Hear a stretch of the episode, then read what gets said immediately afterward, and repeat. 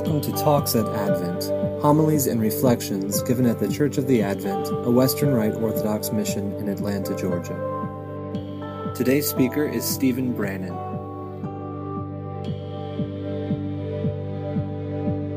In the name of the Father, and of the Son, and of the Holy Spirit, God is one. Amen. Today's Gospel comes from uh, St. Luke, chapter 19. It's the story of Jesus approaching Jerusalem for the last time before his passion and death. And he prophesies over Jerusalem. And in this account in Luke, this is one of the shortest accounts of this. And uh, parallel passages, he uh, waxes a little more poetically in prophecy, um, says things like how I, I, would have gathered you like uh, a chicken gathers her chicks under her wings, but you would not um, and other allusions to Old Testament imagery and, and, things like that. But this is this is the historical context that Jesus is coming into the city for the feast of Passover. When he enters the city, he goes into the temple and drives out the money changers, who of course had um, kind of a dishonest business going. They um, would force people uh, faithful Jews coming from all over the, the, Jewish world to make sacrifices at the temple during this feast. And of course, they couldn't bring their cattle or, or whatever with them, so they would have to buy a sacrifice. So um, they, they made it available for travelers to purchase the animals they needed. And, and a lot of times, there would be exchange rates going on. They weren't supposed to lend money at interest, but they could make a little money off exchange rates and, and other sly dealings. And so Jesus uh, goes into the temple, sees all of this um, going on, and rightly drives out all that's going on in the temple that isn't about the business of the sacrifices. And so it's in this context that he makes a prediction about the fate of Jerusalem, about how uh, enemies would surround it, compass it, around, dig trenches, and would eventually come into the city and lay waste to the people and the buildings, not laying one stone on top of another. And of course, uh, histor- uh, history proved that this would in fact happen and did in 70 AD. Uh, St. Gregory the Great, actually commenting on this passage, reads it in light of what happened several decades after the death and resurrection of Christ and he, in one of his uh, homilies, explains what this historical context was. So I'm going to uh, read this as homily 39 on the Gospels by St. Gregory the Great. No one who has read of the destruction of Jerusalem by the Roman rulers Vespasian and Titus can be unaware that the Lord, when he wept over Jerusalem, was describing this overthrow. For the Roman rulers are referred to when it is said, for the days shall come upon thee that thine enemies shall cast a trench about thee.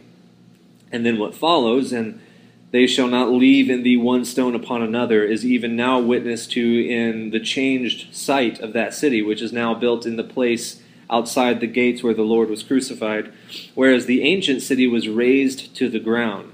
When we are told that uh, the sins of hers was uh, that would, which would be brought upon her, this, this punishment and destruction, because thou knowest not the time of the visitation. So Gregory says that the reason uh, that this would happen to Jerusalem, and Jesus says in his own words, is because Jerusalem did not know the time of its visitation.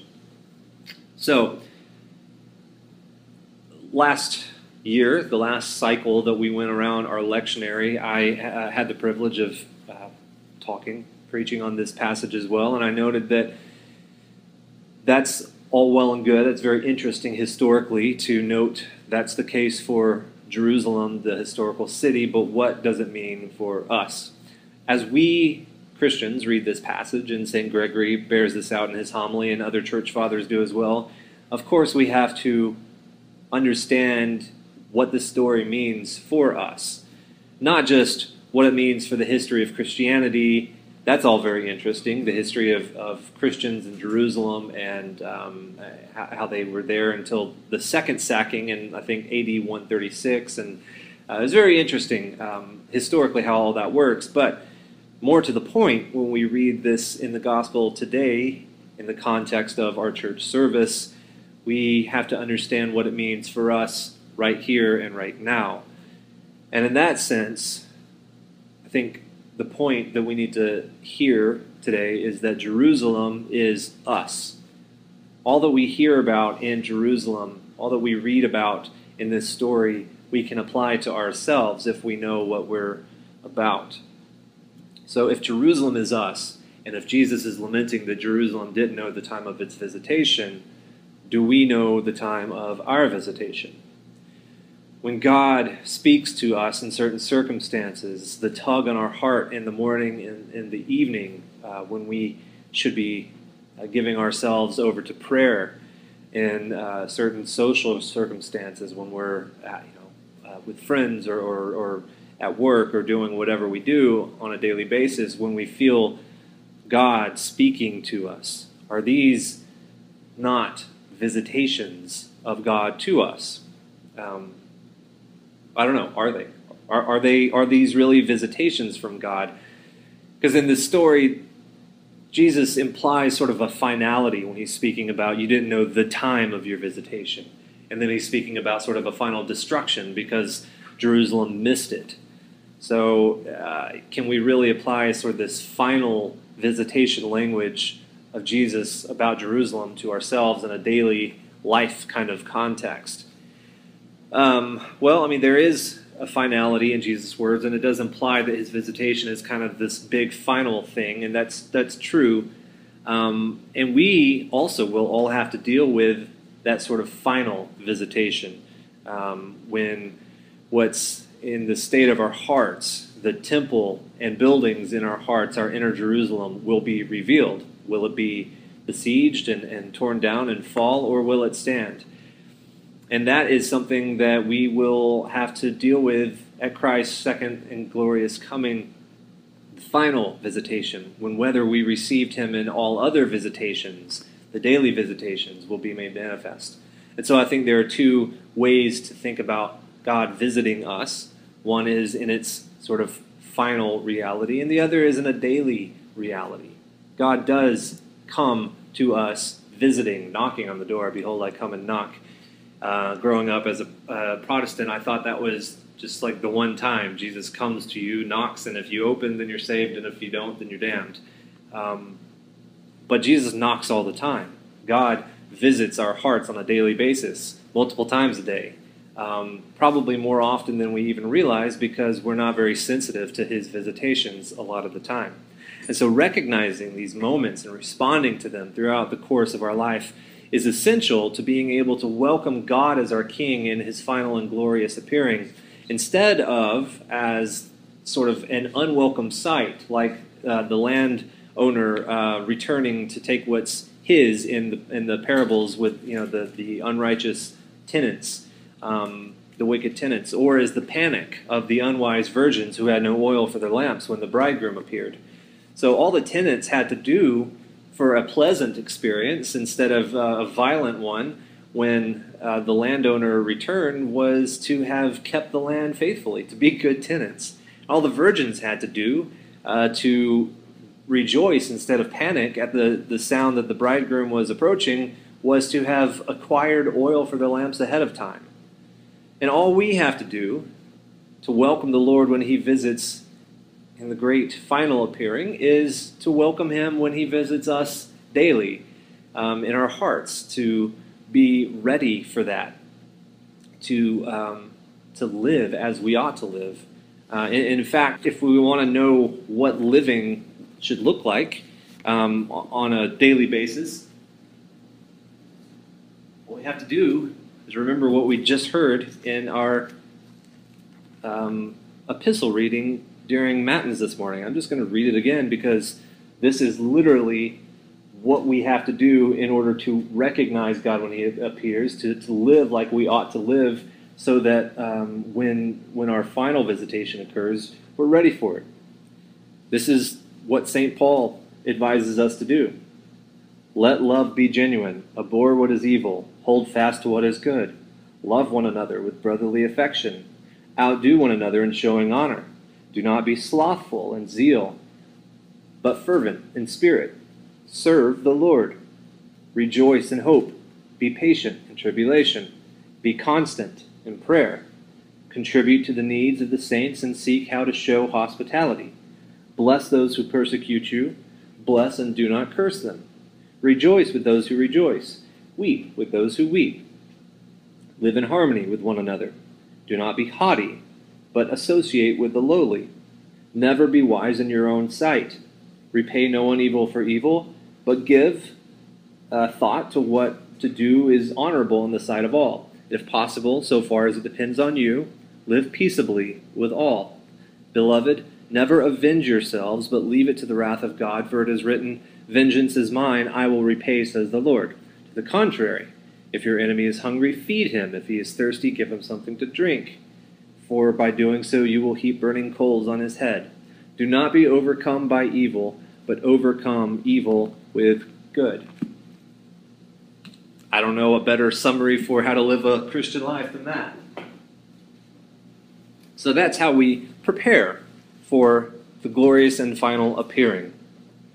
It's also how we train ourselves to better recognize the visitations of God to our heart on a daily basis. Um, Christ said that Jerusalem did not realize uh, the time of her visitation. She didn't know when God was visiting. But this is because only we, people, are able to distract ourselves such that we don't know what God's timing is. In Jeremiah 8 7, the prophet reminds the people that even the stork of the heaven knows her appointed times, and the turtle dove, and the crane, and the swallow observe the time of their coming, but my people do not know the judgment of the Lord.